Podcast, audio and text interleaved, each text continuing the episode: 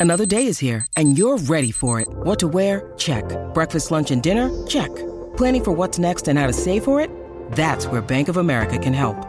For your financial to-dos, Bank of America has experts ready to help get you closer to your goals. Get started at one of our local financial centers or 24-7 in our mobile banking app.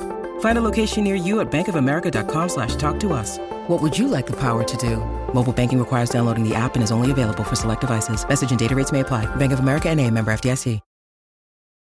Sunday Showcase, highlighting some of the best audio storytelling found anywhere. All right here on the Mutual Audio Network.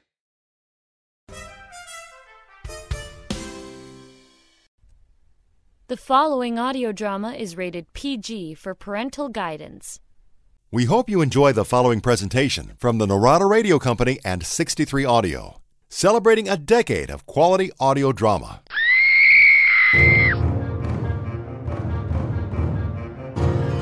Do you dare go down into the cellar?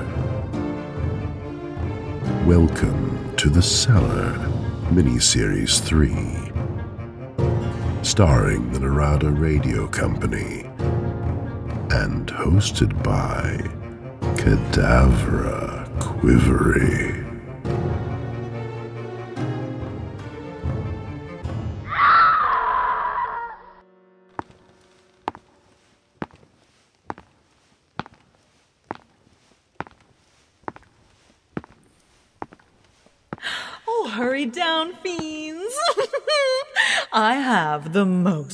Wonderful news to report. Your very own Cadavera has been named to her neighborhood beautification committee. yes, creeps. Oh, it's high time those neighbors of mine recognized my skills when it comes to uh, cult evasion. oh, not to mention agriculture. oh, yes, yes. Oh, just wait till I get started up there. Oh, they won't recognize the place when I'm done. I did have to ask for special permission to work at night, though. Hmm. Oh, well, I'll tell you more later because now it's time to open my big book of gruesome tales and choose something superbly execrable.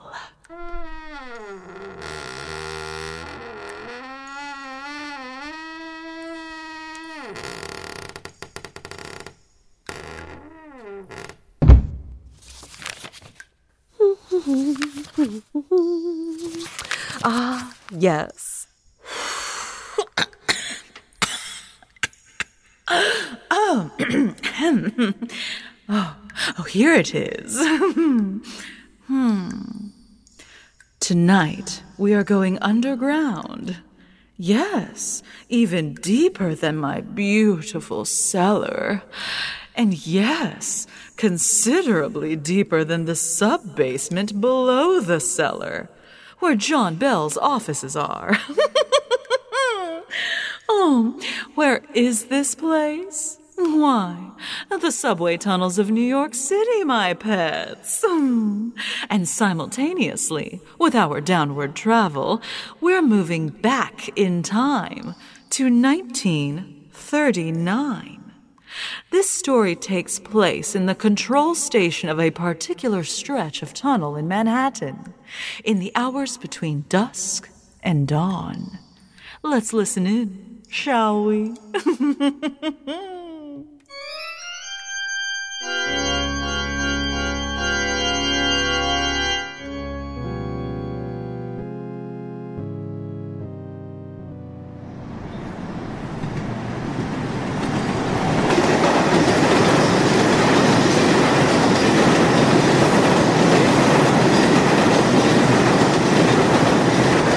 3 1 Express from the Battery. On time to the minute, too. The last until nearly dawn. Excuse me a second. This is Inspector Craig. The 3 1 is on time and is expected to continue so. Keep alert at your posts and report any unusual occurrences to Station 1. That is all. Where was I? Oh, yes. So, how have you been? I'm glad you were able to come down and visit me. Been a long time, hasn't it? No, I don't get up to the surface very often, so it's nice when friends come down here. What's that? Oh, this over here. Well, this panel is the latest and greatest in subway doohickeys. That's what one of my sergeants calls it, but it's got a fancier official name, of course. Anyway, what it does is tell us at a glance where a particular train is, what its next station is, and when it's expected to arrive. We've got infrared sensors placed in pairs, spaced approximately 25 yards apart, along five miles of subway tunnel. Yes, it's a regular little marvel. Hmm? How much did it cost? Chum, you don't want to know, and if I did tell you, you'd just laugh. Just take it as astronomical, but believe it or not, the city passed it without so much as a grunt. It was one of the last things Mayor Jimmy Walker put up before his resignation in 1932. Yes, sir, he said. Gentlemen, he said to the finance board, gentlemen, it doesn't matter what you think about me. This measure must go through. And it did, without a murmur of protest, like I said. Why, what's the matter, friend? You're looking odd all of a sudden. Well, I don't blame him for looking that way, Inspector. It's impossible for anybody to believe that this system goes back to Walker's time. Well, why don't you help me convince my friend here, Lieutenant? Okay, sure. Let me see. Um. This actually started before Walker even had his first term as mayor. It goes back to World War days, maybe even before that. There was a train wreck, you see, that got passed off as a German spy plot to keep us from going in with the Allies. The newspapers howled bloody murder about alleged confessions and evidence they claimed they had. We let 'em howl, naturally. Why not? America was as good as in the war by that time, anyhow.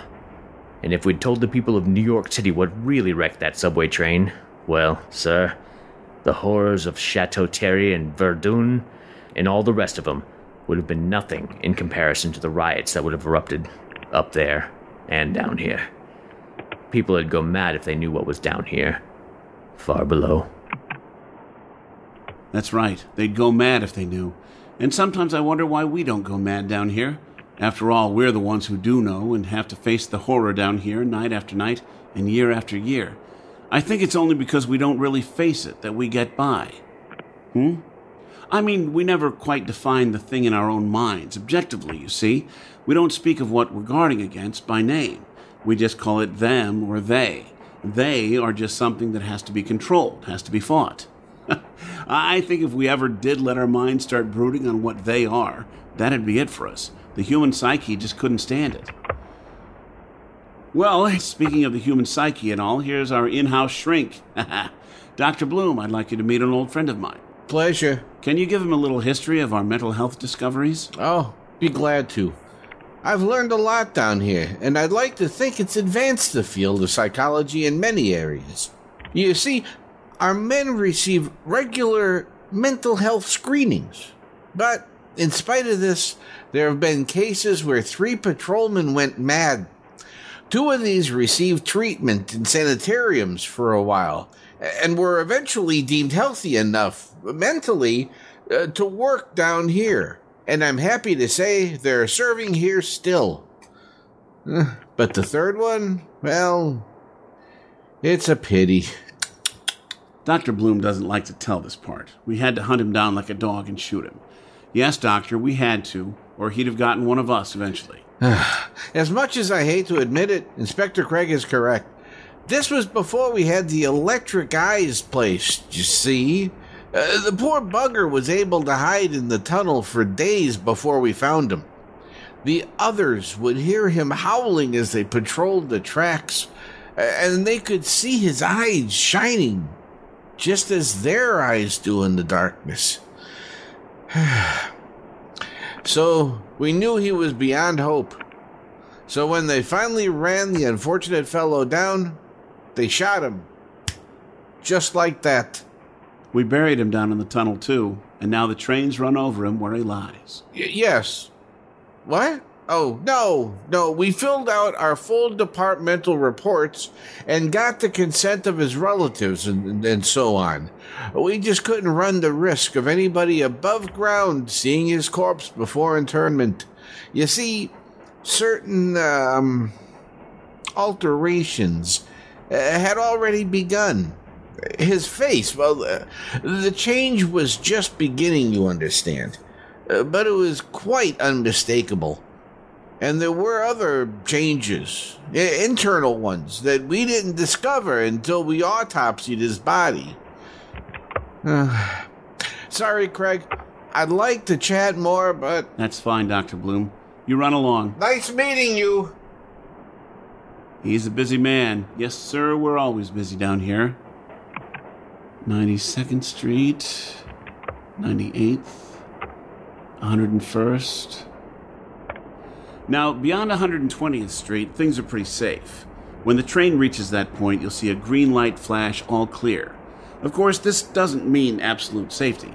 It's just that this point is what we've established as the farthest reach of their activities. Hmm? Oh, I mean, they're creatures of habit. Of all the vast interlocking network of New York subway system, they keep to one relatively small stretch of tunnel. I mean, it's either habit or something supernatural, some kind of mystic law that binds them to this particular locality. Who can say? Another point of view is that this stretch of tunnel is deeper than the others. Deeper, darker, wetter, and that's what they like. And we've got the electric lights and the patrol cars and three stations just like this one, with ten men each on duty from dark till dawn.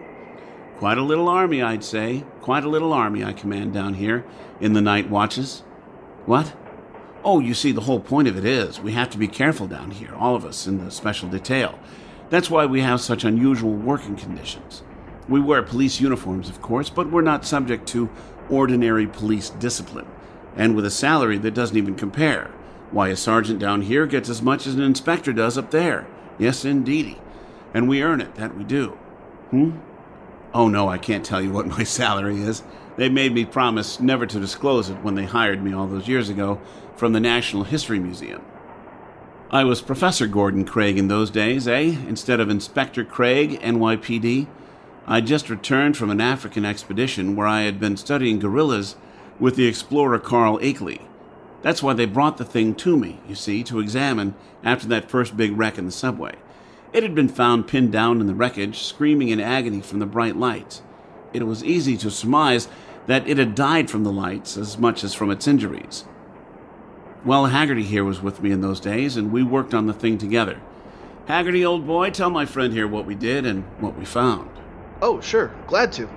Well, they brought it to us at the museum because we were supposed to be the leading authority on apes. And we examined it. Believe me, we examined it. Six days and nights without sleep. You know, no scientist on this earth ever had a chance like this before, and we were making the best of it. We found out all there was to find out before we collapsed from exhaustion. Of course, long before that, we'd told them that the thing wasn't an ape. The structure of the creature was vaguely anthropoid, true enough, and the blood corpuscles were almost shockingly human. But you take a look at the head, and appendages just right for digging, and the muscular development? Well, we had trouble believing that this creature had originally spawned on Earth. On top of that, it would have died above ground in half a minute like an earthworm in the sun. And I'm afraid our report to the authorities ended up not helping much. I honestly expected them to order me up before a sanity hearing when I reported our findings. Instead, they offered me a position as the head of the special subway detail at a salary that was more in a month than I'd been getting in a year at the museum, and I brought Haggerty along with me as a captain. yes, it's been interesting, to say the least. An understatement. Hmm? Oh, well, you see, they deduced much of the stuff themselves without needing us to tell them. They had facts which they deliberately withheld from us, not wanting to influence our report. You see, they knew that the train had been deliberately derailed. The mutilated track proved that beyond all doubt. And the condition of the earth around the wrecked cars showed conclusively that extensive digging had taken place there. It was like, say, a gigantic molehill, only much worse. And while Haggerty and I had been busy analyzing stomach contents and bodily tissue to find out what our subject fed upon, the authorities had been burying, secretly and with the most elaborate precautions, the half desiccated corpses of half a dozen men, women, and children who, well, they hadn't died in that wreck. Just try to picture what a shambles that tunnel must have been before the repair parties got there. Mercifully, for those who hadn't been killed, there was total darkness. The poor devils who'd been merely injured never knew what horrors were going on around them. Oh, a few of them gibbered afterward about green eyes and claws that raked their faces, but of course that was all put down to delirium. There was one man, he'd gotten his arm chewed half off, but he never knew, never guessed. Surgeons amputated the remainder of his arm immediately, and when he came to in the hospital, he was told that he'd lost the arm in the wreck. I imagine he's still walking the streets today, blissfully ignorant of what almost happened to him that night. You'd be surprised, my friend, how a thing can be hushed up if you've got the whole city administration behind you. And by the time the crews had cleaned out the smashed train and removed the last victim, the special subway detail had gone into action. And it's been on duty ever since, for the last 20 some years. Inspector, can you sign this, please, sir? I'll go back to what I was doing. Nice meeting you. See you later, Gordon. Righto. What is it, Sergeant? Oh, here, I'll take it. Oh, I say, Sarge, you've been down here a while. Since before the modernization, I suspect. Yes, sir. About 22 years, sir. Well, you were right there in the thick of things then. Tell my friend, won't you, about how we roughed it back then? Oh, yes, sir. Yes, sir. Uh, you see, sir, all of these modern doohickeys weren't available back then. We had a pretty bad time of things. All we had available to us was lanterns and guns and hand cars and five miles of gloomy tunnels below the city to patrol. A handful of puny mortals we was, sir, against hell itself. I'm happy to say, though, that there was no more wrecks after we took over. An accident or two, how can anybody prevent those? Uh, but we did everything we could think of, and we worked damn hard in those early days, pardon me French, sir. I remember once we blocked up both ends of the tunnel for a mile stretch and filled it up with poison gas. Then, another time, we dynamited, but neither one of those actions was anything more than useless. We just didn't have nothing to grab onto, physical like. Sometimes on patrol in the darkness, we'd hear sounds. Other times we'd glimpse what might have been eyes far off, and, and then there was times we'd find fresh earth piled up, and only a moment before there'd been hard-packed cinders and gravel. Every once in a while we'd fire our guns down the tunnel at some something whitish, and only half seen, but there was only a kind of tittering laugh in answer.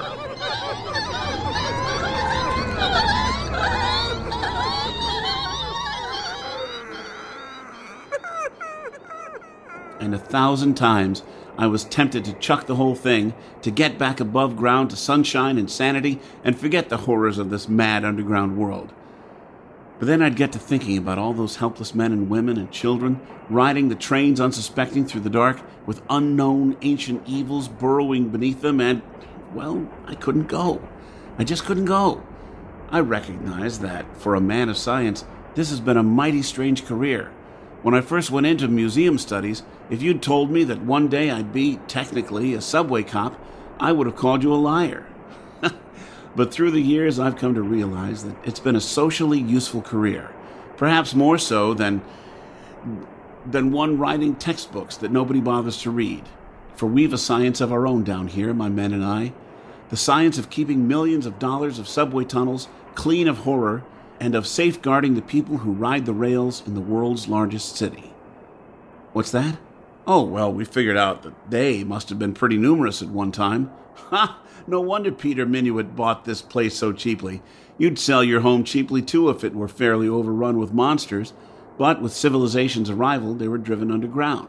They burrowed down like worms to such depths that, well, I don't want to hazard a guess just where, but there's a popular opinion that there's some fault in the basic bedrock of the island. Yes, and below that, some monstrous cavern with an opening that somehow lets them into the tubes. Oh, say, I think Captain Richter could tell us a little about that. Hello, Richter. Come over and meet an old friend of mine. I was just telling him about the supposed cavern under the bedrock. Richter studied geology and anthropology. He's a wonder. Thank you, Inspector. It's nice to meet you. Yes, it took us a long time to find out where they congregated and where they hunted, so to speak. At first, we thought we had to patrol the whole subway system throughout the entire city. We even had guards under the river and over in Brooklyn and Queens. There was a fear of them getting into the upper tunnels, perhaps even into the deserted streets of Manhattan during the pre dawn hours. We had half the police force down there in the old days. even the mounted force. Although God knows what a trained police horse would do if it came in contact with one of those things. but horses were faster than the handcars we used then and could cover more territory. Mm, but as time went on, we got things pretty well localized. We now know that the danger is only in this stretch of tunnel, and even then only during certain hours of the night. They never come up during the daytime hours, and we're not sure why, because it's always dark down here, always night, huh?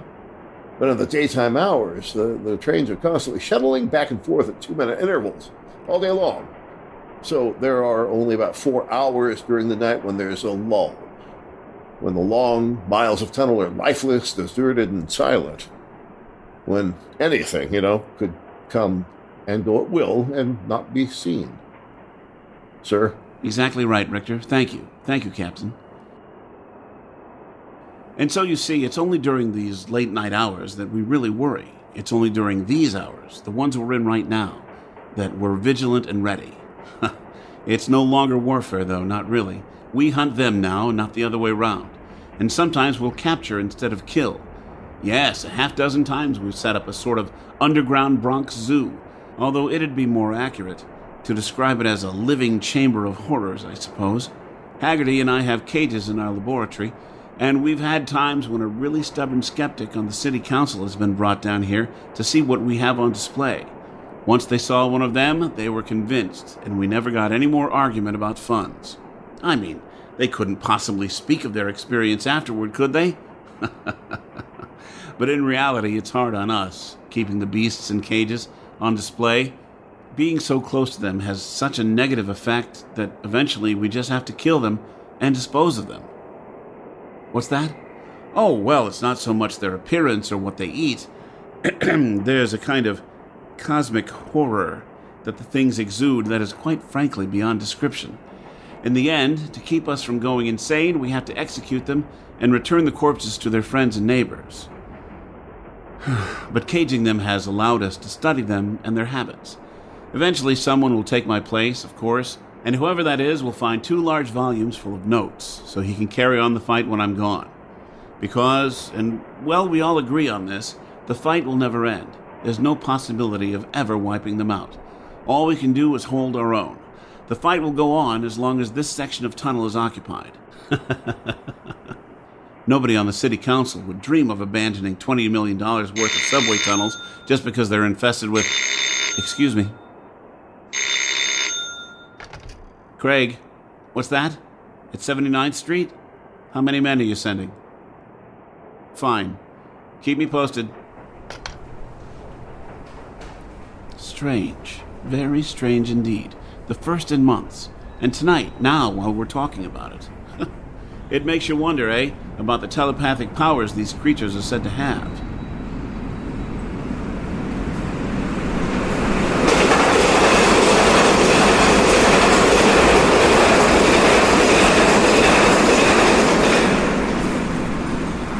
That's riot car number one, sir. It went by too fast to count, but it had six men aboard. It looks like a regular railway handcar, but it's been souped up by our engineers with a top speed of 80 miles an hour.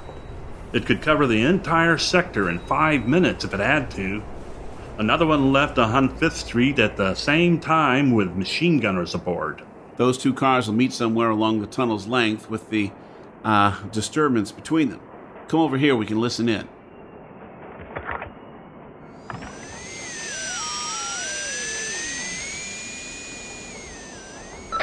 We've stationed microphones every hundred feet along the tunnel.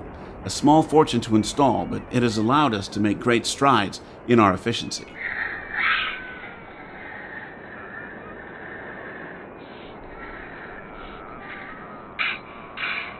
Ah, there they are.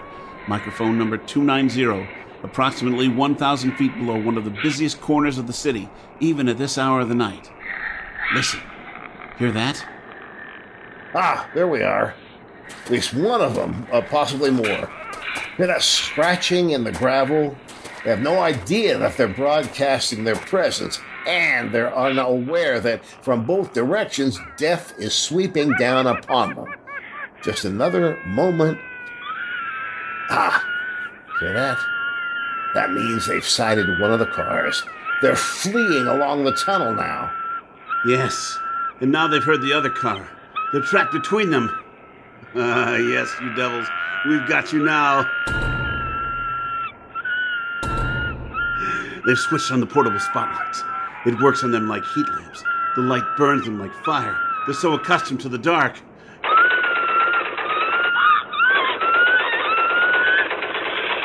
That's right. Shriek. Shriek and die, you beasts of hell.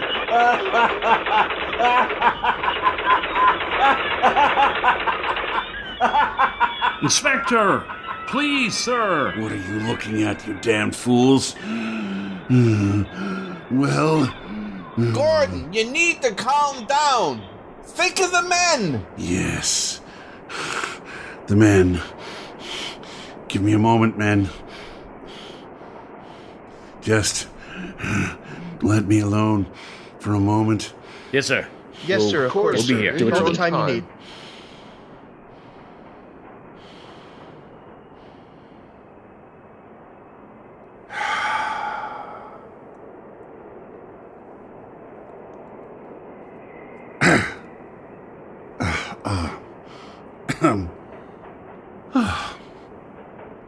Don't say it, my friend. Don't say it. I know. I know. I've felt the change coming on me for a long time now. It's coming over all of us, bit by bit. Why do you think we keep the light so dim in here? But it's the worst with me because I've been here the longest.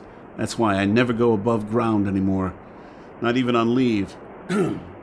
25 years, man. 25 years.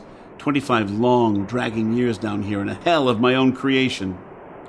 It was bound to leave a mark, but I thought it'd be merely spiritual, only on my psyche. I was prepared for that. But for the love of heaven, if I'd for one instant imagined what it was to be, worse, absolutely worse than I could have imagined. And it is spiritual, you know, as well as physical.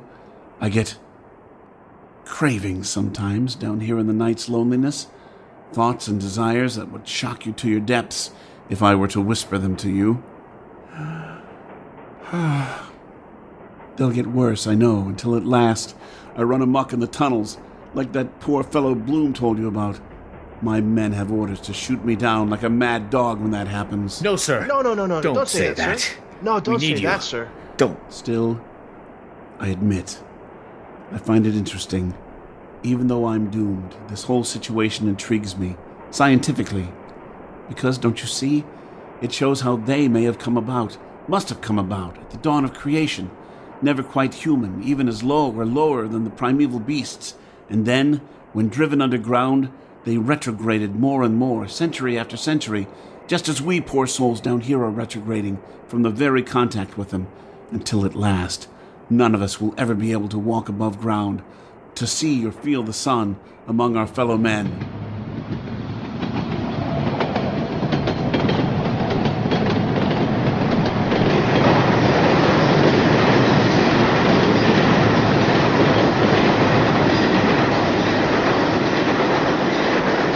The 415 Express from the Bronx, safe and sound. Her occupants ignorant and unsuspecting of how they were safeguarded, of how they'll always be safeguarded. but at what cost? At what terrible cost? The 415 Express. That means it's dawn in the city up there.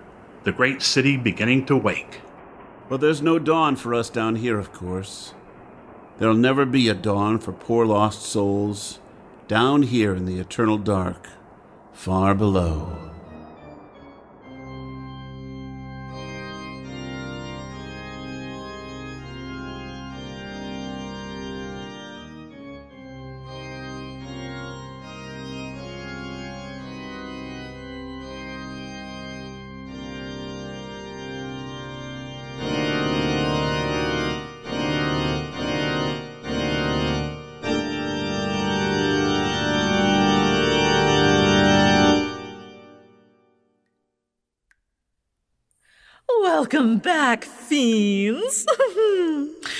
Hope you enjoyed our story, because I have some sad news to relate. Those other people on the Neighborhood Beautification Committee and I, well, we did not exactly see eye to eye on what constituted beautification.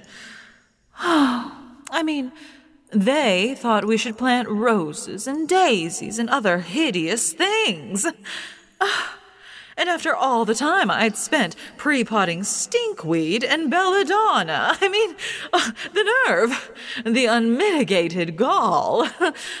uh, ah, well, die and learn, I always say. die and learn.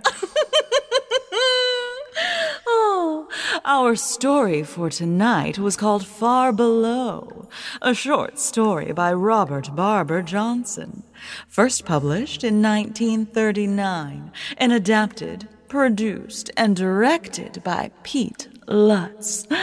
Oh, you may be interested to learn that in 1953, readers of Weird Tales magazine voted far below the best story ever published in that magazine. oh, and so ends our third mini-series, Fiends. Please come back next year to see me again, won't you? and until you do, remember your dear departed cadavera. And please, children, don't take candy from stranglers.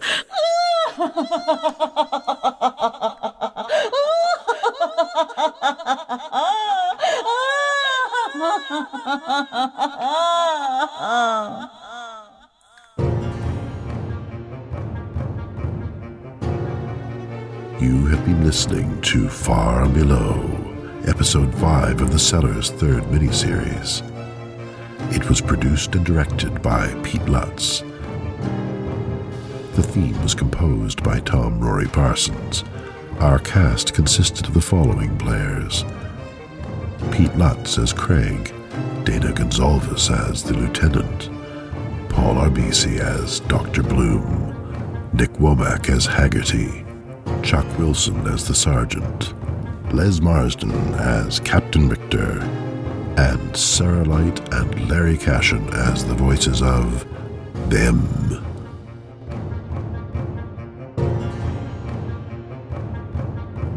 Additional music by Dr. Ross Bernhardt. This is Trevor Rhines speaking. With this production, we end our third miniseries. We hope you enjoyed it, and will join us again next year when Cadavera rises again in the cellar.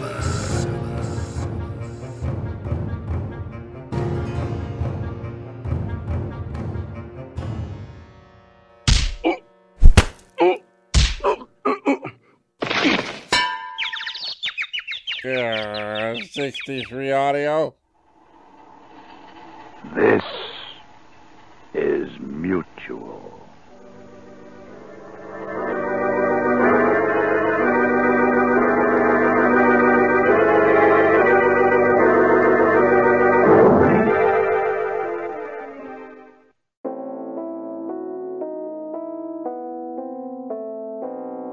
Now, you seem to me to be a connoisseur of the best of radio drama. In which case, make sure you're subscribed to the Monday Matinee feed. There we have our weekly series of dramatic, theatrical, classic, eclectic, and live radio drama. So, yeah, either the main Mutual Audio Network feed for all types and genres of audio drama, or the Monday Matinee. And we'll see you there. The Mutual Audio Network. Listening and imagining together.